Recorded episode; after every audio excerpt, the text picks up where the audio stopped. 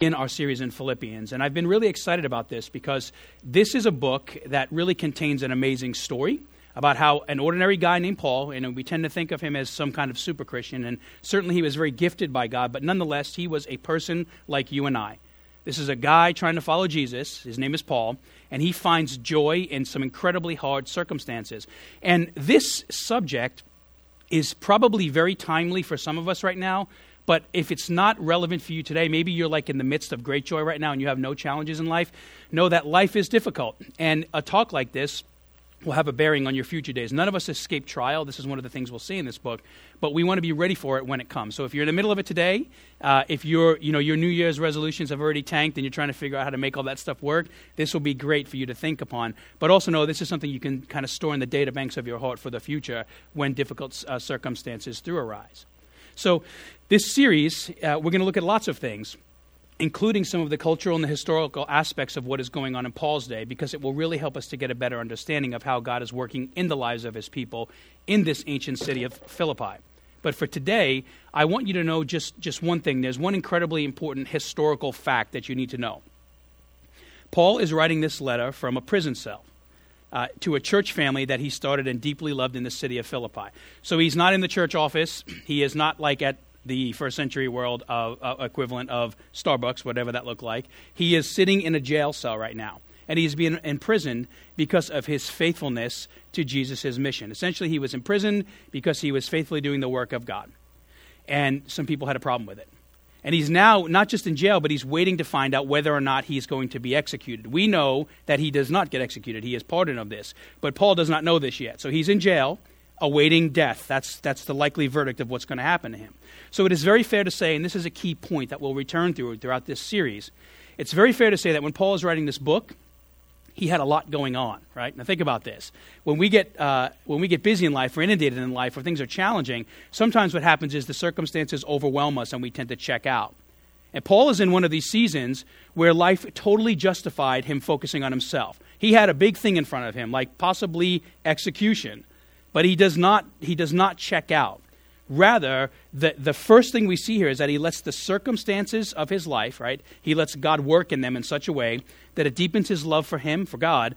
And then he also, one of the great marks of the men and women who serve God faithfully, he doesn't just glean from God, he doesn't just receive joy from God, but he uses his circumstances as an opportunity to encourage and exhort others on in the faith. So it's never just about him in this. What we see is that it's, it's about him to a certain degree. God is pouring into him. But then Paul is pouring into others in a situation that really merited him being, frankly, if I can use the word, slightly selfish. It's a beautiful picture of the gospel, receiving and giving. So God doesn't just use Paul's situation. This is another keynote here. He doesn't just use the situation that he's in. He doesn't give Paul this like chance to write a book about having a hard time. He actually uses Paul's circumstances. It's Paul's personal life that we will derive some of these truths from. So in no way is this some like, you know, extemporaneous collection of writings on Paul's challenges written from outside the camp. This is Paul writing about what's going on in the middle of his life right now. And that is the beauty of this book. It is deeply human. And in it, Paul teaches us about, uh, about several things. Christian unity is a major theme. The role suffering plays in our life. The, hard to say this, but the beneficial role it plays in our life. He talks about the importance of God's grace and the responsibility that we now have because of it. He even talks about the church's responsibility in the world. None of these are easy things to talk about when we're not in jail awaiting to be executed. But here, he finds this, this amazing way. He digs deep into the power of Jesus and finds this amazing joy and gives us what is one of the most profound teachings in the New Testament about what it means to pursue Christ and the benefits that come out of that, the biggest one being joy.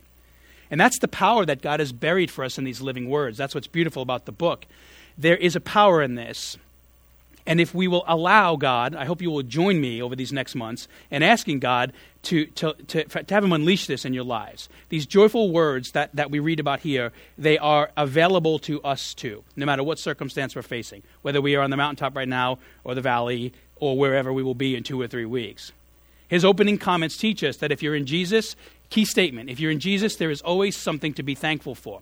That's the truth of the gospel is you might not see it or feel it, but if you are keenly aware to the way that God is working, there is always something to be thankful for in your life. There is always something to be joyful for no matter where you find yourself in life. And this leads me by the way, I think that deserves more than just one amen. It is not that cold out like Can I try that again? Humor me. Make me proud today. We, there is always something to be joyful for, no matter what we are dealing with in life when we focus on who Jesus is, right? There's something beautiful about that. That is much better. I was about to go get some coffee and push a reset button here, all right? so, this leads me to the first source of joy. And that's a lot of what we'll look at over these weeks. There are like well springs of joy Paul is going to tap into. And I promise they are connected in a very significant way. And the first one he, he brings up, he opens the letter with this, right? He says, Hey, greetings to you all. And then he goes on to say this. I'll put this in my own words. One of the main sources of joy in our lives should come from knowing that God has invited us to partner with him in the work of his gospel. He gets right to the, to the root of what he is thankful for. Philippians 1 3 through 5, I'll reread it. I thank my God every time I remember you. In all my prayers for all of you, I always pray with joy. So thankfulness leads to joy. We see that here already. And he says, I'm joyful, I'm thankful because of your partnership in the gospel from the first day until now. Total side note this teaching right here is what we derive gospel partnership from at our church. For those of you that are partners, many of you are, this is exactly where this comes from. This, this mutual dedication we have to each other in Jesus to labor uh, committedly here at this local body, in this local body. This is where the theology of that comes from. Some of you might have grown up in paradigms where it's called membership, same idea. But there is something deeply profound about Paul receiving joy from this statement and the main reason Paul has joy in his heart in a really bad situation, according to him here, it's because of how the gospel took root at Philippi. And so today we know the book of Philippians as, as one of the great epistles of uh, the New Testament. Uh, several reasons this is my favorite book. One of the biggest ones is this is the only book in the New Testament I got to translate entirely out of the Greek in seminary with four friends of mine. It was, uh, it was a brutal class, but it was an amazing class because I had more involvement with this book than any other one in the whole Bible. And so the book is profound because it teaches some incredible things, um, but it also helps us to take away something. Okay? I want you to think about this. We look at these books in the Bible oftentimes as if they're sensational. And they are to a certain degree because God is speaking to us through them. But I want you to kind of backtrack a couple of thousand years and think about what this book means at this point in history. Right now, this is an, an epistle in the Bible. The New Testament isn't even fully formed yet. What we have happening here is Paul a pastor is simply writing a handwritten letter to a church that he started in Philippi, a church that he loves. The, this is just common correspondence from one man of God to a bunch of other men and women who love God. And what I love about the book of Philippians is that, as far as I'm concerned, in my opinion, and I think this is a valid one, it is the church in the New Testament that we are most like. All the churches have certain character in the New Testament, but the Philippian church is the one that I feel our church most resembles. And for several reasons. It is not a perfect church. Obviously, none of them are. None of us claim that.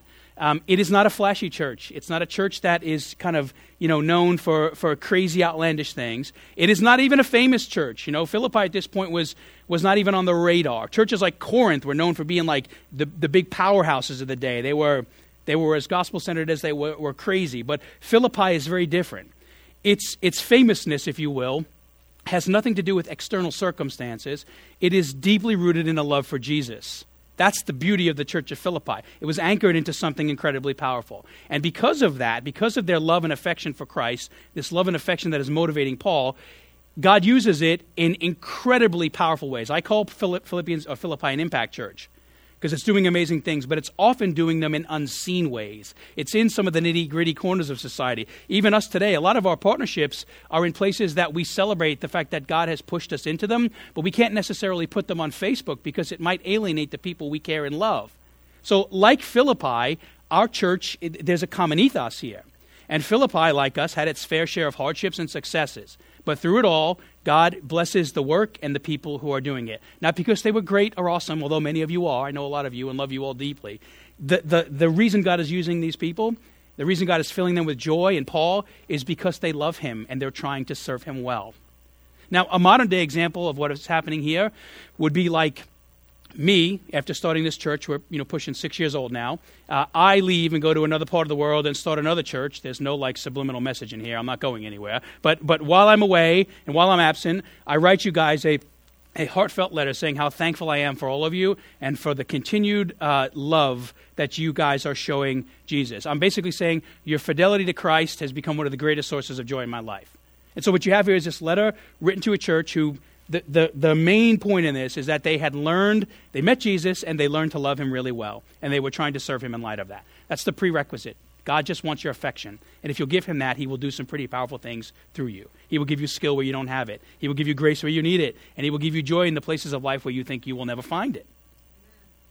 Thank you. There's two amens today. You guys are terrible. What's up with this? I would like you to come down, sit with us here, the, our ameners.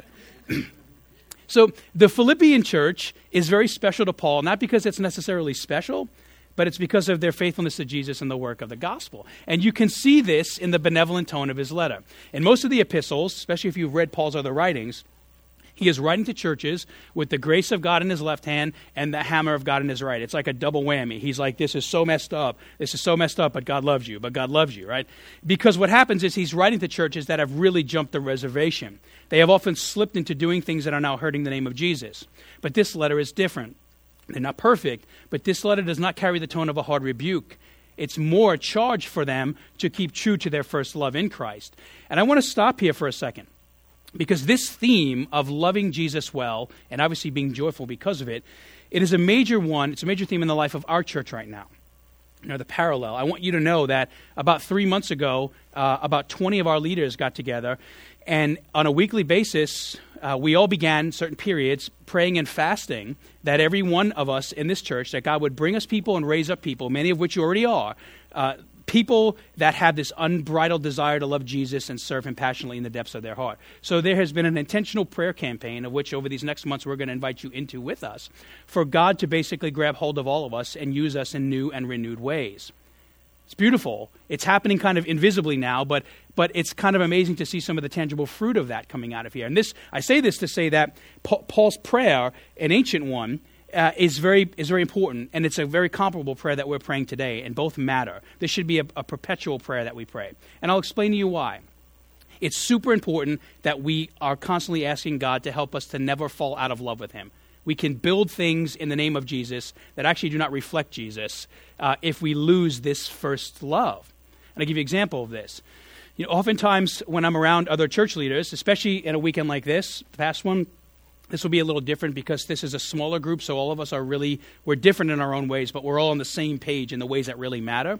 Um, when you get into broader circles of Christianity and certainly pastoring, um, it's very common to, to, to find out like how somebody's church is doing. This is kind of like it's unfortunate that most guys start here. Like you'll say, "Hey, how's it going?" and somebody will just start telling you all the stuff that's happening in the in your church, and you're just like, "Hey, I just want to know if you had like kids or a wife or something." Like just maybe something a little more you know personal. But nonetheless, how is your church doing? Typically means give me all your math and your facts, and that's a, a hard answer to uh, hard question to answer because for a lot of people they have very different pictures in their mind of what they think doing well looks like.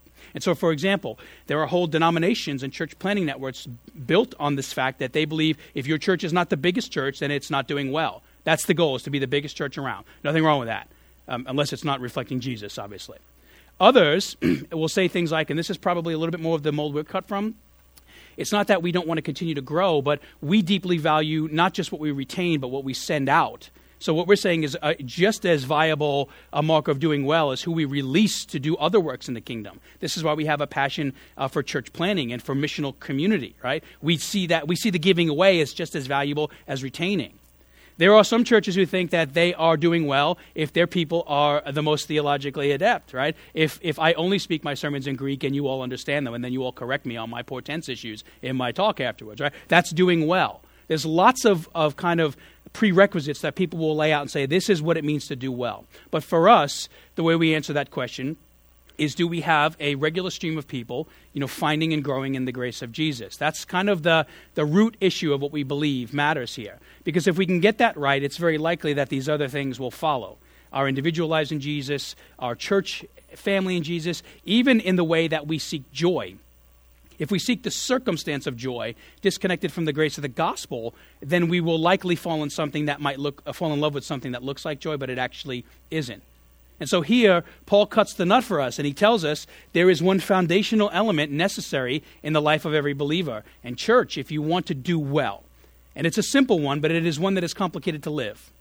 We've, we have got to get to this place where we can truly say we're doing well because we love Jesus passionately we desire to grow in His grace, and we want to love others the same way. That is the root of all joy, according to this first passage of Scripture. We'll look at it over these next two weeks. And so, I guess what I'm trying to say is this here's, the, here's where we're going to come into some tension with, with a statement like this. We do live in a culture, not entirely, but I would say in, in a pretty strong way, that tends to be so focused on what things look like on the outside of life that it becomes very easy to neglect what is actually happening on the inside of life.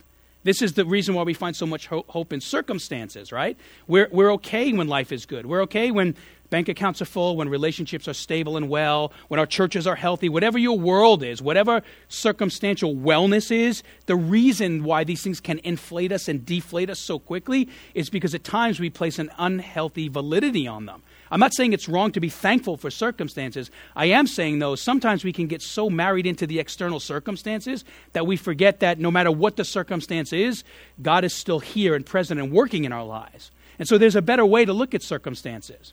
Rather than finding joy in the circumstance itself, which would have led Paul to a failure point, there's nothing to be happy about regarding his life situation right now rather than finding joy in that kind of stuff, we have to find the, the truth in the fact that Jesus is working in our circumstances. True joy is an internal heart attitude. It is not an external feeling. It can manifest itself in a feeling. We'll talk about that in a few weeks. But true joy is something that comes deep from within you because Christ has put it in you. And that is why it is unassailable, and circumstances cannot rob it.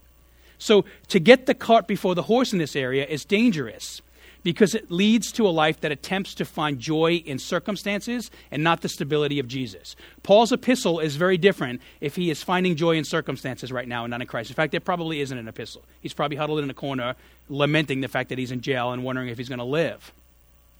And that's why Paul is able to be joyful in one of the worst circumstances of his life. He isn't as concerned. I'm not saying there weren't real issues. He even talks about being challenged and having anxiety in the back end of the book. He is definitely a human and struggling. But we see here he is trying with all of his might in the grace of Jesus to be less concerned about his circumstance and more concerned about the way God is using his circumstances to draw him into a deeper relationship with him. And in Paul's case, to help others find a deeper relationship in him. In this case, the Philippians are getting the gospel, and God is using them because of it.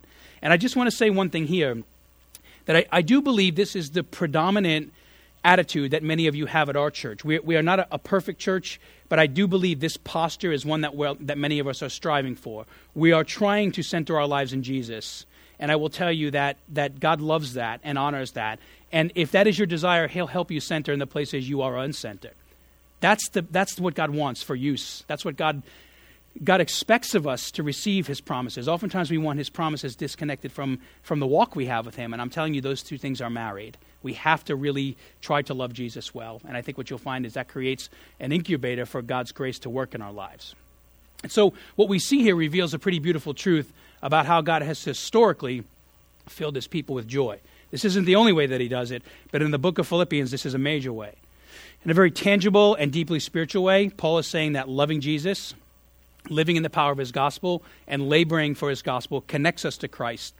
And, and what's amazing about this is to other Christians, past, present, and even future, in an incredibly powerful way. The struggle is ours, and we're not alone in it. And God starts the Philippian church under the leadership of the Apostle Paul, not just so that we could have a great letter to read and pray through and to study, but so that it could be a beacon of joy in the city it was placed in the church at Philippi, much like God's desire for our church today, is both a receptacle for joy. God wants to pour it out on us, and then God wants to use us to help others experience it. So consider this place as a conduit for joy, and then for Star Wars at twelve fifteen. All right, that's another joyful conduit for many of you. Some of you guys were dressed up as like a Wookiee for church three weeks ago. I don't know what was going on there. Some counseling or something. Amen. Thank you. So th- this reason here is why God invites us to partner with Him in, in the work of the gospel through, through the community of the local church. And according to Paul, this kind of partnership, this mutually shared love that we have for God and each other and His work, it's one of the main things that God uses to create a spring of joy in our lives. It's fueling Paul right now. And I'll ask one last question here before we move into the second idea I want to talk about. How is it fueling Paul's life? Well, our love for Jesus and partnership in His work binds us to God to each other in a way that makes this it's the circumstance if you will that defines all of the circumstances. Think about this. Our love for god a pure love for god like this it will shape the way you see everything else in life. If you miss this the reverse happens. You, if, the, if the circumstance whatever it is is is what you focus on or dwell on most deeply then it will start to define your love for god. And for those of us trying to pursue jesus That's, I know not all of us are there. Some of us are seeking and exploring. But for those of you in Christ, that creates a, a, a problem because what winds up happening is your circumstances will then neuter your love for God as opposed to your love for God empowering you to deal with your circumstances and leading you to joy. He's got to be at the top of the food chain. And what I love about Philippians is that Paul doesn't just make these statements and then move on. he gives us, like I said, these kind of these little well springs of joy, these little waypoints. He says, okay, so here's the concept of joy. And then here's some practical ways you can actually live in it. And this next one he gives us is incredibly practical. It's deeply rooted um, to, to the verses we just talked about. In Philippians 1 7 through 8, we read this, or we learn this. We can always have joy, right? The promise is joy, but we can always have joy in our heart because God has given us each other to support each other in life. So here again is another wellspring of joy that is often around us, but some of us don't take advantage of it. Philippians 1 7 through 8 says this It is right for me to feel this way about all of you. Now, Paul is, is kind of deepening why he is joyful, the reasons for it, anyways. It is right for me to feel this way about all of you. Since I have you in my heart, and whether I am in chains or defending and confirming the gospel, all of you share in God's grace with me. God can testify how I long for all of you with the affection of Christ Jesus. So something neat happens here. We begin to see Paul's profound love for, for God's people and we start to see God showing Paul his profound love for him through God's people. That's very beautiful. But before we get into the, the reality of the beauty, we have to address the challenge with this. Paul's expressing a deep appreciation, right, for the way that he sees God's people in his church. But in our culture, not everybody sees God's people or the church this way. And today we live in a culture where those who are far from God, they often adopt a, a default uh, hostility and skepticism though, towards those who, who practice what we would consider to be an organized religion, or what they would consider, which in the Christian faith, at the top of that list is the church. This is perhaps the most organized form of religion you can get in Christianity. And th- this is interesting because I wish when I, when I kind of talk briefly about this that I was only talking to those who, who are far from God or have legitimate concerns and questions. We all have them, and our church is a, pl- a safe place for people to bring them here. We don't judge this, we try to embrace this and address it. The greater challenge, I think, here is that it is not only those who are uh, far from God that embrace this idea. There are lots of people who, who deeply claim to love Jesus who, who claim this idea. In other words, they're saying, like, listen, I do love Jesus. I just do not love any of the other people that claim to love Jesus. And that's a problem, and I will explain to you why. Even though, uh, even though being in relationship with other Christians can be hard at times, the truth is, is every relationship, the ones that matter most to us, can be challenging. Our wives, our our husbands, our children, right? No, the deeper the level of love and relationship, the greater the reward and beauty of the relationship, but also the, the, the higher the risk of the relationship because you're intimate with people, you're close with them. The Christian faith is, is very similar. It can be hard to be in relationship with other Christians at times because maybe not even hard in the bad way. They might you know talk to you about something or they might care about you in a way that they bring something up that that is maybe feels offensive, providing they're not being offensive, obviously, we're not encouraging that. But it might be offensive to your heart because God is trying to speak to you through this. What, what I, what I want to say is, is you can never fully experience Jesus' joy if you are disconnected from God's people because we are one of the main conduits for God's joy. Now, to be fair, no scholar or student of church history can fully disagree with the, skepti- the skepticism sentiment. This is why we want to have a lot of grace here. There have been periods in history and recently where you do have Christians, you know, public and private, who do hurt the name of Jesus. They do things and they make mistakes, and, and people get deeply hurt. And so I'm not trying to deny that. I'm just trying to say that not everybody is like that. And so we should avoid these types of statements, the all Christian types of statements. They're accusations, and they really have no place in any reasonable dialogue and any discourse in public society. Although we should, we, should rec- we have to recognize that in all places of society, people can exhibit poor behavior. And so I'm not excusing this. I am just saying that this is more of a reality of the brokenness of people than it is solely a church issue. So I want to unpack this idea for a moment and give you what I think is perhaps the, the most powerful sentiment that best reflects this idea.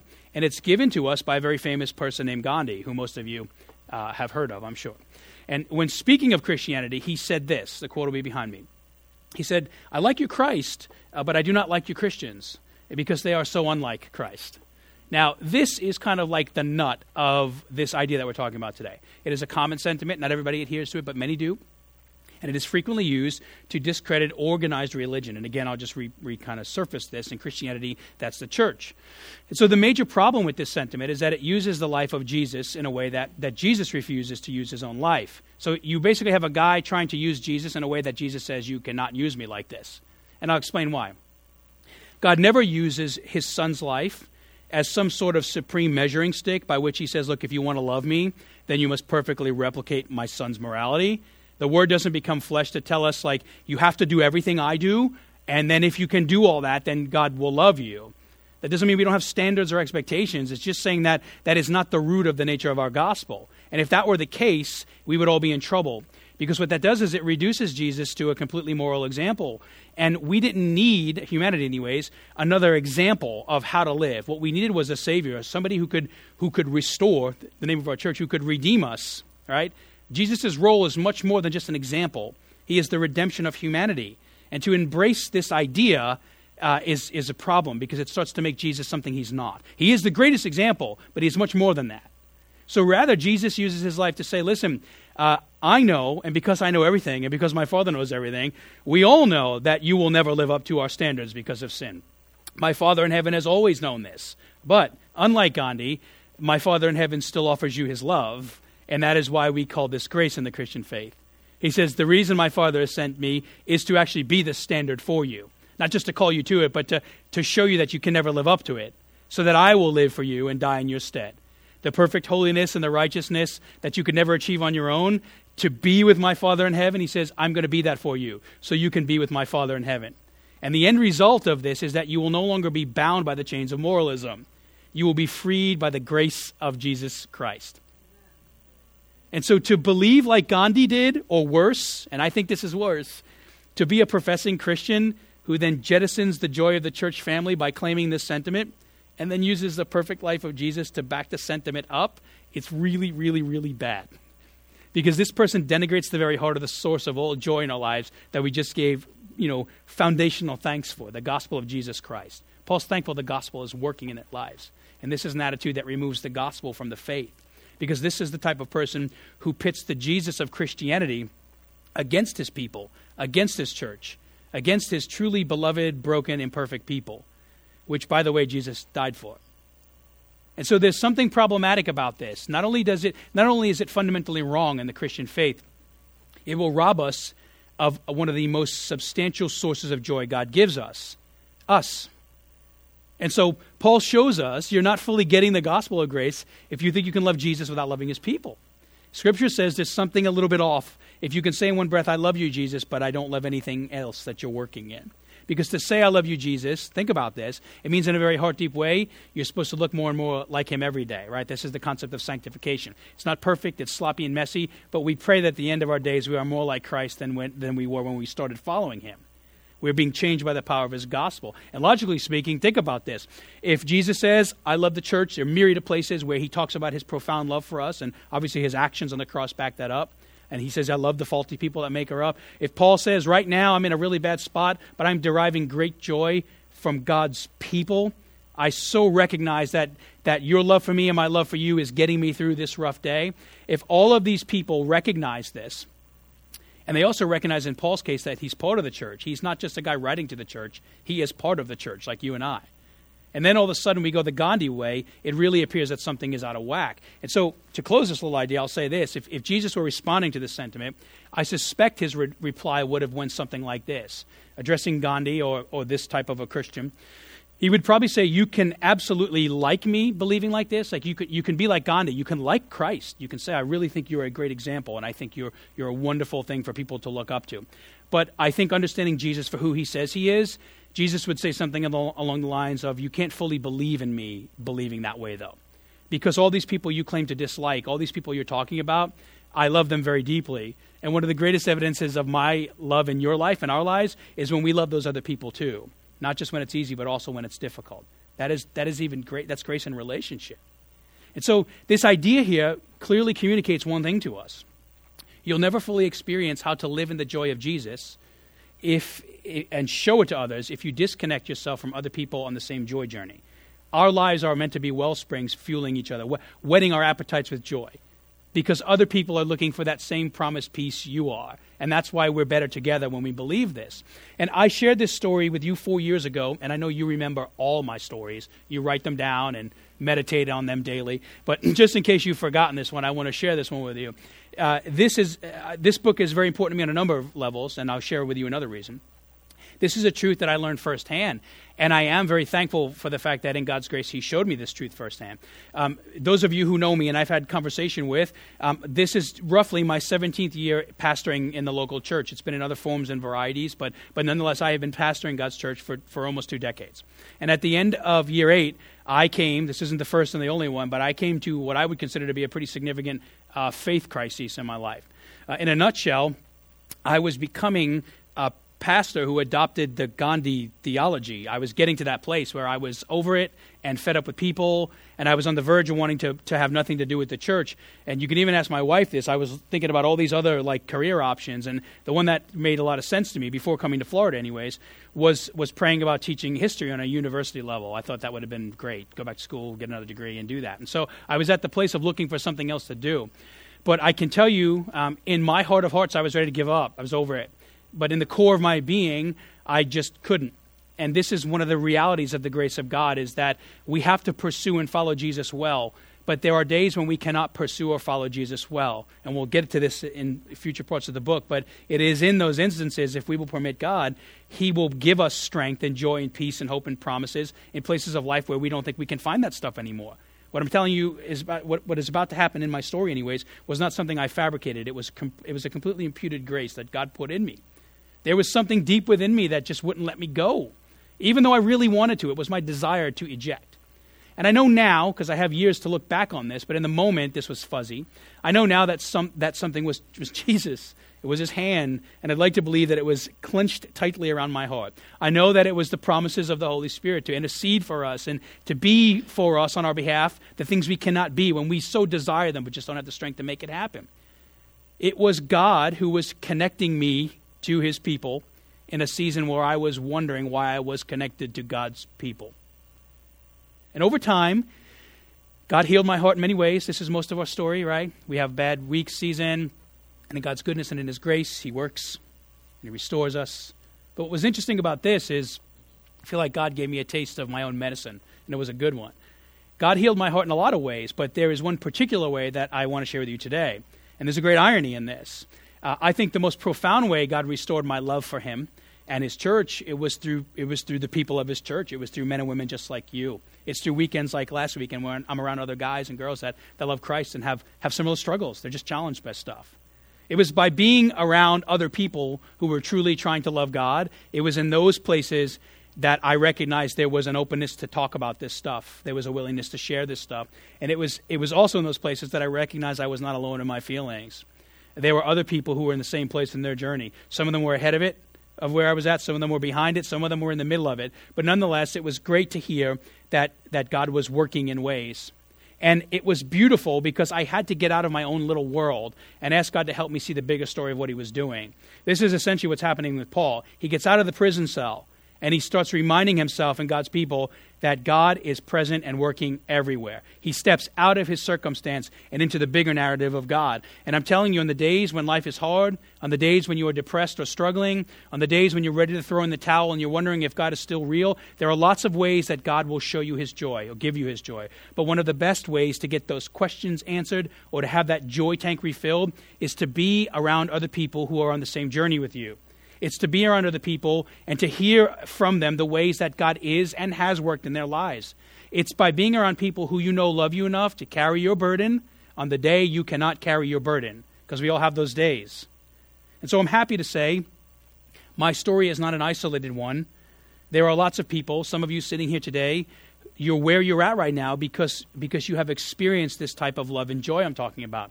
You have been physically touched by the invisible joy of Jesus through the people of God.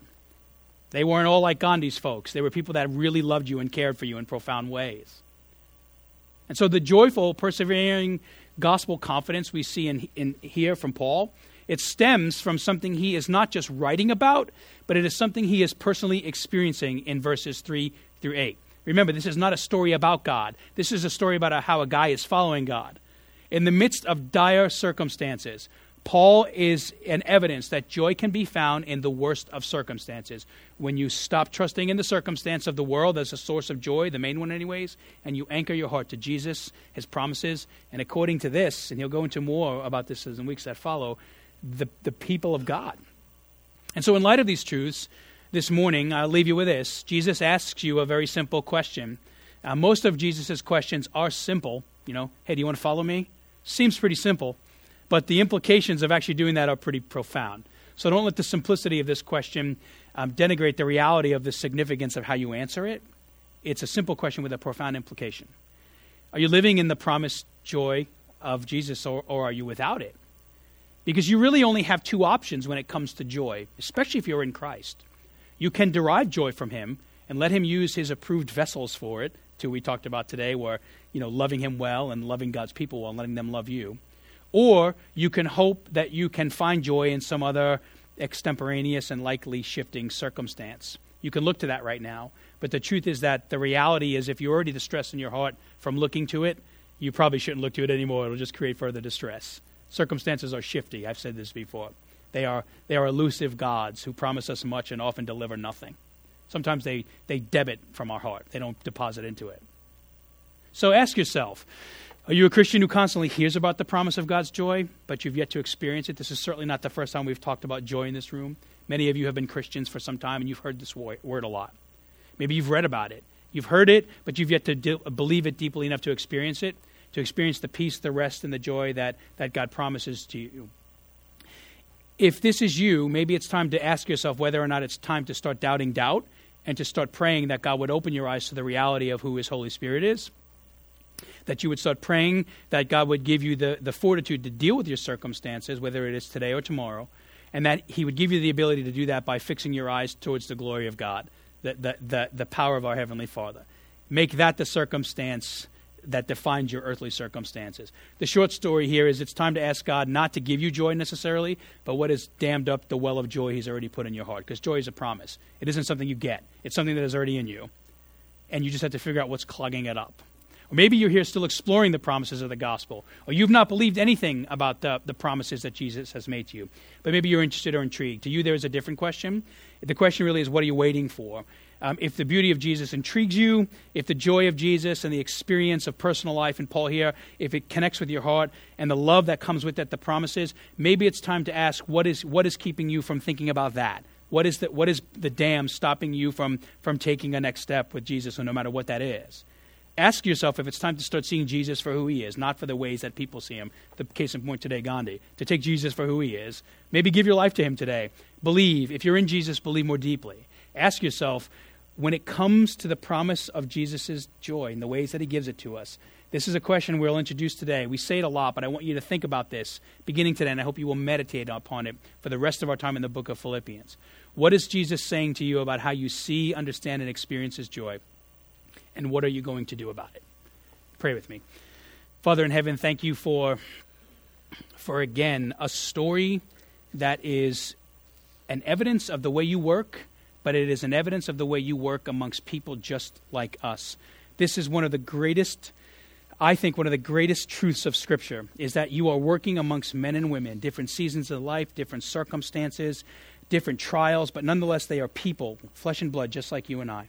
And so I pray, God, that as we embark on this journey of joy, as we think through some of this stuff, that you would truly help us to know who you are, to know uh, the depths of the riches of your glory and your goodness. I pray, Lord, that, that the name of Jesus would not just be a word that we have on the, the top of our, our heads, it would be something that deeply resonates in our soul and in the bottom of our heart.